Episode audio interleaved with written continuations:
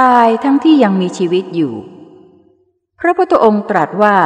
เมื่อบุคคลไม่ประมาทแล้ว กุศลธรรมที่ยังไม่เกิดย่อมเกิดขึ้น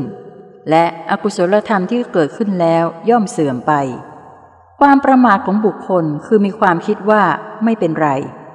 คนโดยส่วนมากที่ไม่ได้สนใจแก่นสารของชีวิตก็มักจะมีความคิดประมาทอยู่ว่า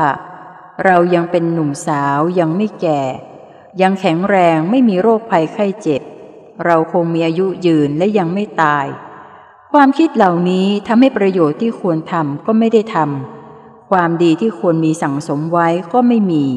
เพราะเหตุว่าทั้งความชรา ความไม่มีโรค ความมีอายุยืนและความตายนั้น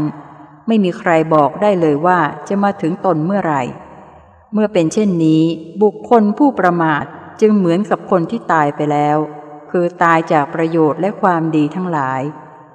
ดังพระพุทธพจน์ที่ว่า ผู้ประมาทก็เหมือนกับคนที่ตายแล้ว